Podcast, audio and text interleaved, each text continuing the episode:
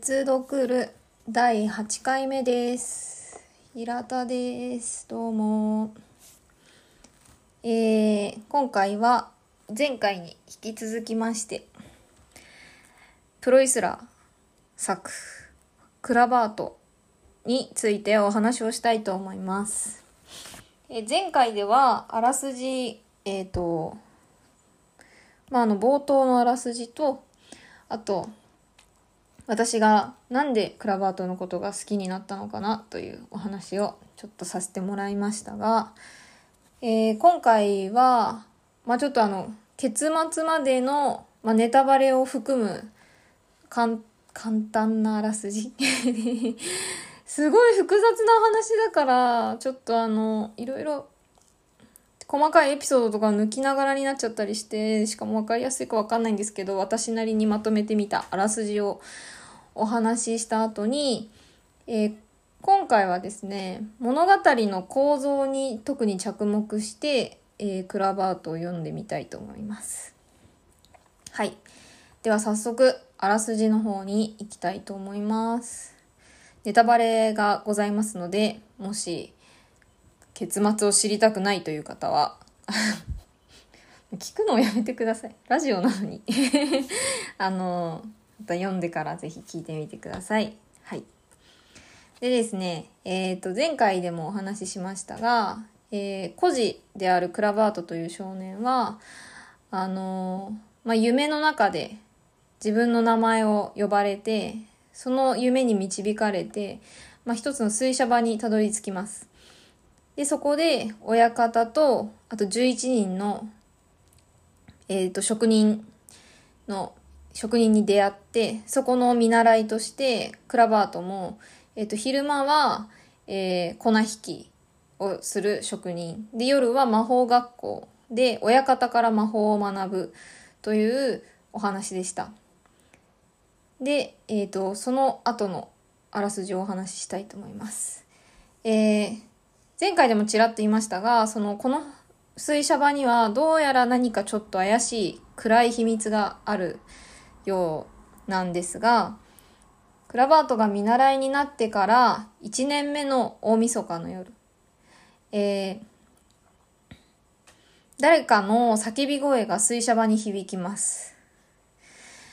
で、元日の朝、職人頭でしたトンダという少年、えークラバートたちの仲間ですね。トンダの死体が発見されます。えートンダという人は、その、まあ、水車場に来て、右も左もわからないクラバートのことをすごくこっそり助けてくれたりしていて、でしかも、あの、クラバートに、えっ、と、トンダ自身の過去の話とかをしてくれるんですね。えー昔、まあ、好きだった少女、自分が好きだった女の子が自分のせいで死んでしまったこととか、自分が愛用していたナイフをクラバートに、あの、クラバートにくれるっていうかあげるような少年です。そのトンダが死んでいるのが発見されます。で、仲間の一人が死んだにもかかわらず、どこか淡々としているんですね、兄弟子たちは。クラバートはすごく取り乱すんですけど。で、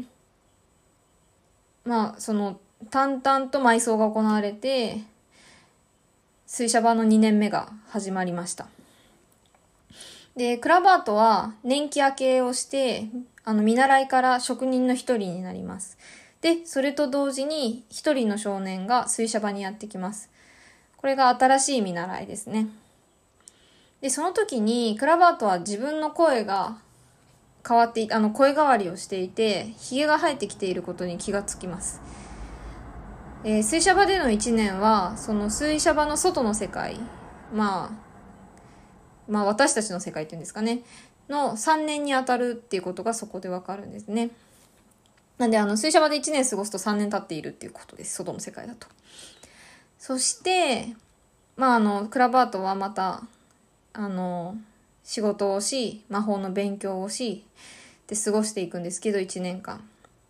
えーまた2年目の大晦日の夜がやってきて、またも叫び声が上がります。そして翌日職人頭のミヒャルが死んでいるのが見つかりましたでその後クラバートはその水車場の秘密を知ることになります、えー、この水車場ではうん毎年親方の代わりに職人の一人が死ななければいけないんですねそれは何でかっていうと親方が大親分と呼ばれる人、まあ、人と契約を結んでいて毎年弟子の一人を大親分に生贄として差し出さなければいけなかったんです。もしそれが差し出されない時は親分親方自身が死ななければいけないんですね。でここからまあだから水車場から助かる水車場から抜け出すためには、えー、自分を好いてくれる女の子が親方に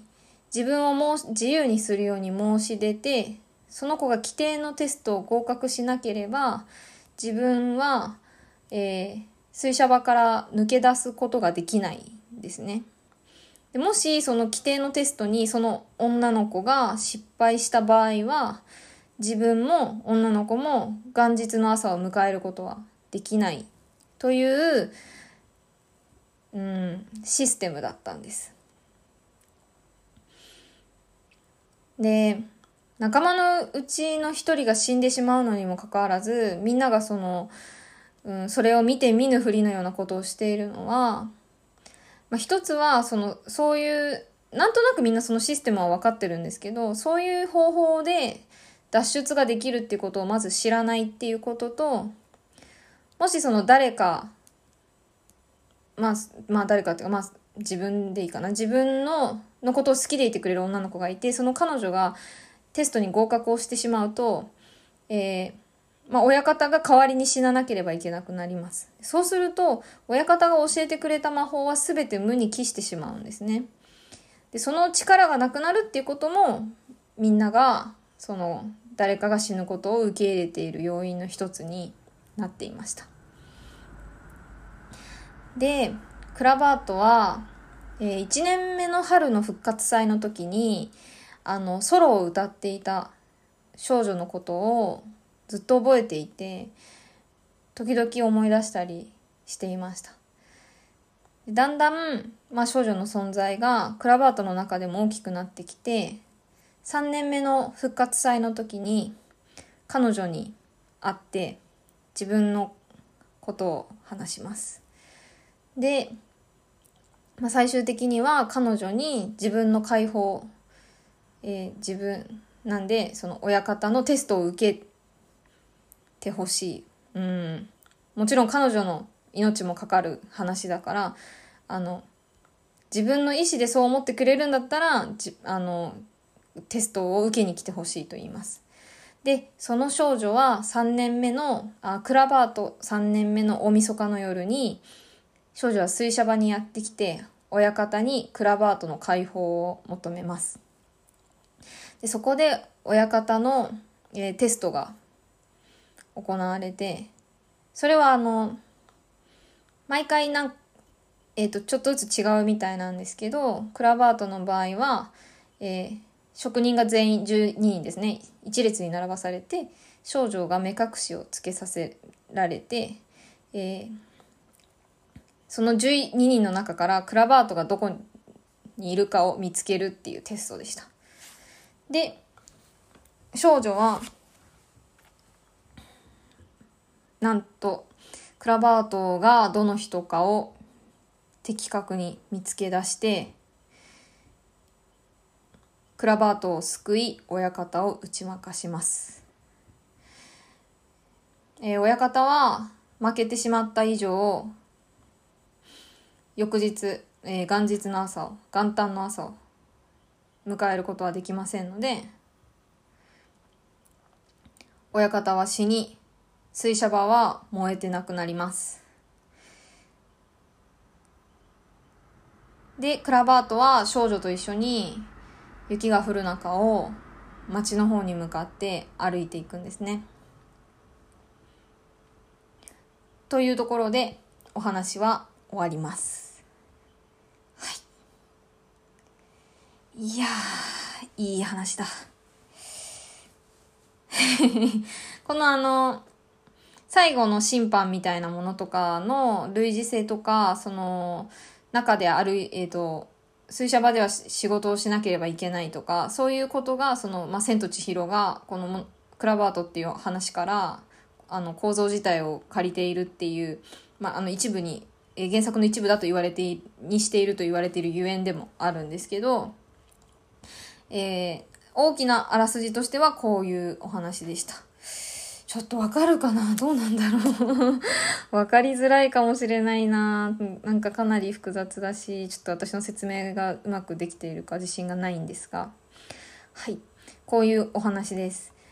で、ちょっと今、すごいざっとあらすじをお話しましたが、物語、これ、まあ、いろんな視点から読めるんですね。そもそもキリスト教の、その、こととかをすごく、えー、キリスト教の暦とかを使っているお話なので、そういう視点からも多分宗教学とかそういう方向からも読めますし、あの、多分その、その当時の歴史背景とか、ヨーロッパ全体のその魔法とかそういうことに関する都市、あ、まあ、伝説とか。で、もともと、えっ、ー、と、昔話とか民話が元になっている話なので、そういうその民族学とか多分そういう方向からも読んだりとかもできるお話になっていると思うんですけど、えー、今回はその物語の構造を特に、えー、重視して考えていきたいなと思います。で、まず、これあの、まあ、あの、私が読ん、まあ、大人になってから読んでいてすごく思ったのは、あのすごいシステムが入れ子構造になっている話だなって思ったんですね。入れ子構造っていうか、あの、なんていうのかな。あのああ、えっ、ー、と、ロシアの的量子化みたいな感じで、小さいシステムが何個も重なっているお話っていうのが、まず一つですね。えっ、ー、と、その、職人という、まあ、システムがあって、その上に親分親分っていうのは要するにその水車場っていうことになると思うんですけど、水車場っていう、えー、システムがあって、で、その向こうには大親分っていうシステムがあって、で、まあ、どうやらこの親親分っていう人は、なんかそのザクセン選定校とかそういう国家ともつながっている感じなので、多分その向こうにもまた大きなシステムを感じさせるような作りになっています。で、その、システムの入れ子構造っていうのが、その、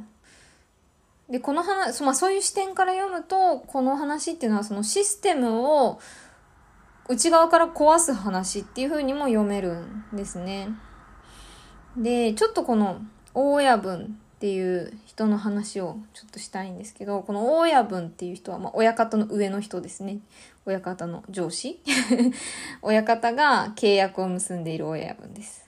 どういう契約なのかとかは、あの、ま、一切話の中では触れられていませんが、その、とにかく親分は、えー、自分が死ぬか弟子が死ぬかを毎年あのやらなければいけない。もうあの弟子が死ななければ自分が死ぬしかないっていう契約を結んでいるようです。でこの大親分という人は、まあえー、お話の中での描写としては黒ずくめでビッコを引いていて帽子に、黒ずくめなんですけど、帽子に、えっ、ー、と、鳥の羽、鶏、あ、鳥、鶏かなこれは、の感じの方になって鳥の羽をつけています。で、その羽が赤く燃えているんですね。これは本当に生き物のように、てかまあ本物の火のように燃え、炎のように燃えているような描写になっていました。で、ちょっとあの、まあ、いろいろ参考文献も読んでいたんですけど、えー、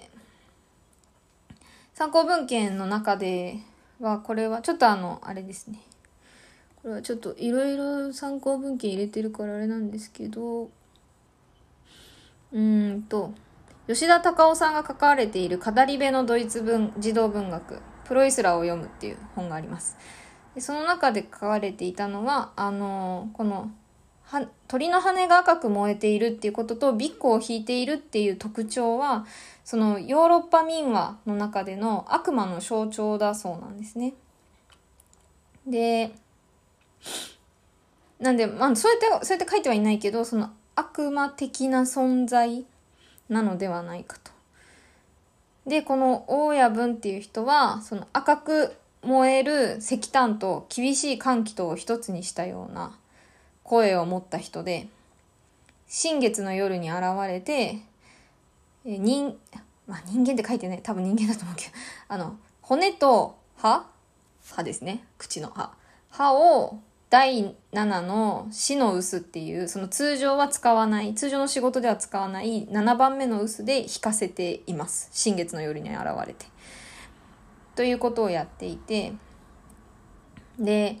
その、まあ、悪魔的な象徴があるのでこの日本人が読むとちょっとピンとこないかもしれないけどもしかしたらそのヨーロッパ民話にすごく、あの、を昔から聞いて育った子供とかは、こういうのを読むと、直感的に、あ、これは親、あの、悪魔なんだなっていうことがわかるかもしれないですね。こういう特徴があると。で、民話における、まあその本に書いてあったんですけど、民話における悪魔っていうのは、両義的な存在で、えっ、ー、と、破壊と再生を行い、あ、まあ、破壊と再生の象徴であり、その世界の更新を司っているそうなんです。あの、日本、わかんないけどどうなんだろう。日本のイメージだと悪魔ってすごい悪って感じが強くなっちゃうかなって私自身も思うんですけど、ヨーロッパの方ではそうではなくって、あの、あくまでもその破壊と再生を一緒に引き受ける存在のようなんです。で、そういう人が、まあ、あの、作っているシステムの中に、クラバートたちが生きている水車場っていうのはあるんですね。で、これもう一個はその同じ、えー、っと、語り部のドイツ児童文学にも出て書いてあったんですが、えー、これはあの、そうですね。私自身もそうかなとも思いますが、円環の物語です、なんだなとも思うんですね。あの、トンダが、と、トンダが死に、ミハエルが死に、で、クラバートは、トンダとミハルの、ミハルじゃない、ミハル。ミハルのように、あの、後輩を助け、えー、導くような役割を3年目2年目になりながらあの担うようになります。まあ、ちょっとちょっとずつやっぱり似てくるんですね。でなんでその同じ炎上を回っている人物は違う人間は違うんだけど結局やっていること一緒っていうかでそれをそのこのドイツドイ語り部のドイツ児童文学っていう本の中ではあの、その水車、水車場っていうその水車っていうものと、キリスト教のその暦っていうのが、この円環の物語だということを象徴しているのではないかという提案がありました。その、水車っていうのは、まあ、文字通りっていうか、ずっと同じところを同じようにひたすら回り続けるものだと思うんですけど、その水車っていうものが、その、まあ、仕事の基盤になっているような場所、まあ、その生活の基盤になっているような場所に生きているその上で生きているトンダ・ミヒャル・クラバートたちっていうのとあとはそのこの話はそのえっ、ー、と復活祭とかそういうそのキリスト教の文化をで、まあ、もちろんあの年中行事なのでえっ、ー、と、何月にはこれがあって何月にはこれがあってっていうことを、その1年目も2年目も3年目も繰り返すんですね。それも、そのこの話が円環の物語だっていうことを象徴しているのではないかということが書かれていました。で、まあ、その、私はこれを読んでて、まあ、まずその、まあ、すごいシステムの話なんだなっていうのと同時に、やっぱり円環の話でもあるんだろうなって、その二つが組み合わさっているだなっていうのをすごく思って、まあ、円環の物語って言ってすごいエヴァンゲリオンが思い出されますが、本当にそういう感じ、あの、同じことを繰り返す。えっ、ー、と、人がは変わったり状況は変わっていくけれども繰り返すっていう話でなんでこれってそのシステムを壊すっていうのが親分を倒すということになってで円環の物語を閉じるそれはその水車場が燃えるっていうことによって円環の物語が閉じられてその外に出ていく物語っていうふうにも読めるなって思うんですね。でそのその外に出ていく物語っていうのは、えー、違うふうに言えばそのクラバートが自分自身を獲得していく話だとも思うんです。で、うん、ちょっとなんか面白いな、面白いなっていうか、これはなんかあんまりちゃんと考察できてないけど、まあ、気づきとしては、これ読んでて、その、クラバートの中ではってことですけど、そのシステムはシステムの定めたか壊し方で壊れていく。なんでその、この、このシステムを壊すための方法が書いてあるんですね。その魔法典、えっと、親分が持っている本の中に。それがすごく、まあ、印象的だったというか、今世界中にいろんなシステムがあると思うんです。それは私たちの生活もそうだし、小さい単位で言えば生活もそうだし、会社もそうだし、もっと大きくなったら国家になってそれがっていうふうにいろんなシステムが、まあ、この話のように入れ子こう、どんどんそれがマトリョシカのようにどんどんいっぱい入ってる中にみたいな、どんどん開ければどんどん出てくるみたいな風だと思うんですけど、システムの壊し方ってで何か定められているのかもなシステムが立ち上がる時にっていうのを今回ちょっとなんというか思いましたね。シスいやなんか今のシステム壊そうみたいなことじゃないけど、もうなんかその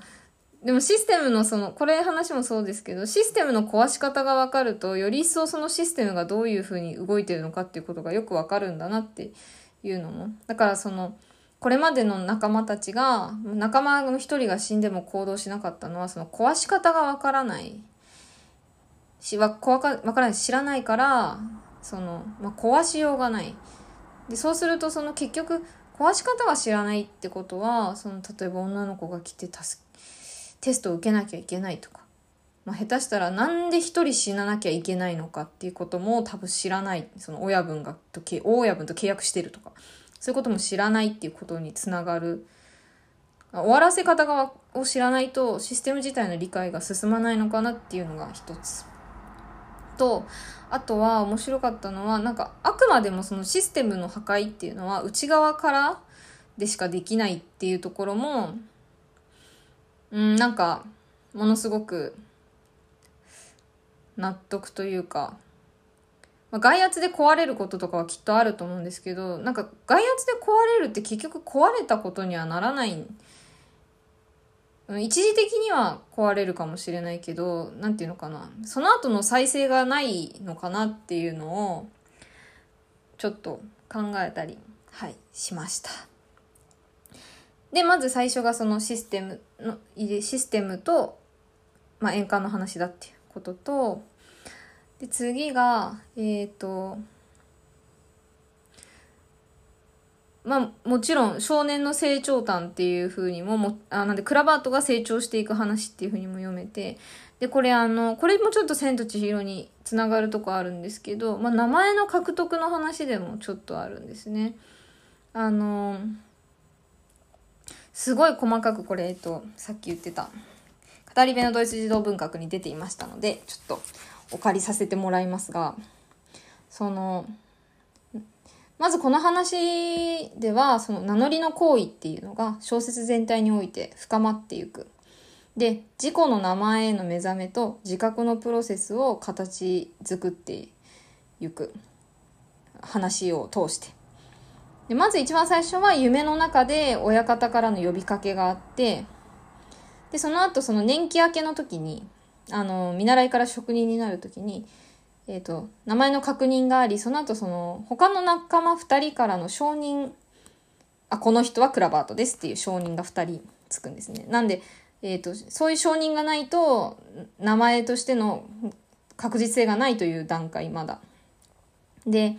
3年目の復活祭で少女に僕はクラバートだって名前を言うんですね。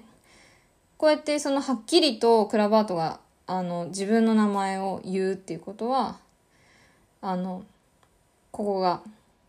初めてというかその水車場に来てから初めてのことでその後まあちょっといろいろあって大親分と話すことがあってクラバートその時に大親分からクラバートっていうのは誰誰だって言われて私ですっていうその、えー、親方を超えたシステムを統括する大親分への名乗りっていうのがあるんですね。でこれはその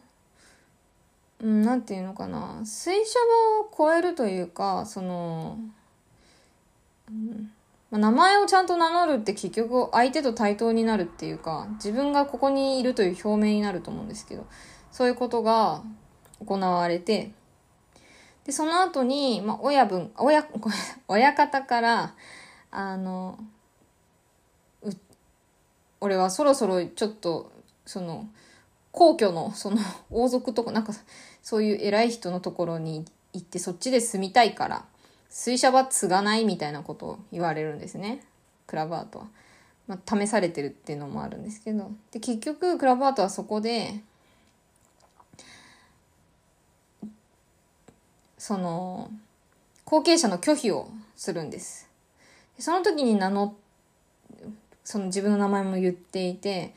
自分の名前を名乗り自分で。で、意思の表明をするんですね、自分の。これまで意思の表明をしていなかった彼が、まあ、なし崩し的に、まあ、成り行きのまま職人になり、ここで働いてって彼が、意思の表明をします。で、その、親方っていうのは、そもそも彼をここに呼んだ、最初に彼の名前を呼んだ人だから、その人に対する、その、自分の名の名乗りっていうのと、意思の表明っていうのは、まあ、おそらくそのその場からの自立を、うんまあ、象徴しているというか自立になって自立ということになるのかなと思うんですね。でここでやっとその彼は自分の名前を獲得しでもうんえっ、ー、とその後にその少女が彼を助けるっていうテストを受けに来て11 12人の職人の中からクラバートを見つけるんですけどその時にあの少女が、まあ、クラバートはどれだって言われて親分からこの人がそうですってその指を指すんですねクラバートを。でこれがその第三者からの承認っていう風にで初めその第三者からの自己のだからまあ自分自分で名乗るという行為と他者、第三者からの承認があることによって初めて自分の名前が正式に獲得されるっていう、その名前の獲得の話でもあるっていうふうに書かれていました。これはかなりやっぱり千と千尋につながるのかなっていうのは、その、千尋という少女があの世界に入って、名前を奪われて千になって、で、また千尋という名前を獲得して、元の世界に戻るその、えっと、儀式テストを受けてそれこそテストを受けて元の世界に戻っていくっていうののあの構造と似てるのかなって思うんですけどこれ割とやっぱり普通に生きててもこういうことって子供の時って自分の名前って呼ばれるばっかりだけどやっぱり大人になってくるとそれこそまああのまあ、それは子供の時も名乗ることあるけど、大人になってくると、それがなんか名詞とか、あの、そういう形になって名乗らないといけなくなる。っていうのとかは、やっぱりその私たちもまあ無意識的にではあるけれども、自分の名前を獲得しているっていうことをどこか人生の中でやっているのかなっていうのは、思いました。はい。どうしよう。まだこの物語の構造まだ何個かあるけどいけるかな長くなってきたな えっとそしたらこの後は次回にやります。えっ、ー、とちょっと次回はこの物語の構造続きをやお話しして